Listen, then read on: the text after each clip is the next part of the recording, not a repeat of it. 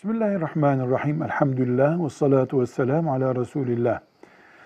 İslam tarihi için kullanılan hicret takvimi, Resulullah sallallahu aleyhi ve sellem Efendimizin Mekke'den Medine'ye hicretinin başlangıç alındığı bir takvimdir.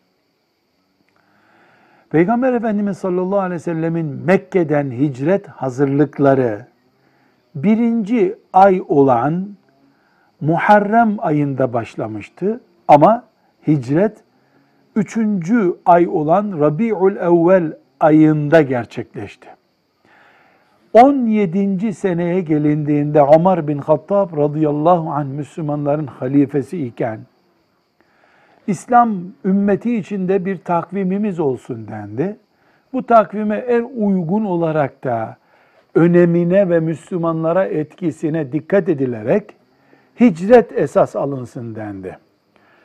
Muharrem ayı hicret hazırlıklarının başladığı ay olduğu için de Muharrem ayı bir dendi. O şekilde hicretin birinci senesi Muharrem'in birinci gününden başlatılmış oldu. Allahu Teala bu çalışmayı yapan ashab-ı kiramdan razı olsun. Bizi de takvimimize kavuştursun. Velhamdülillahi Rabbil Alemin.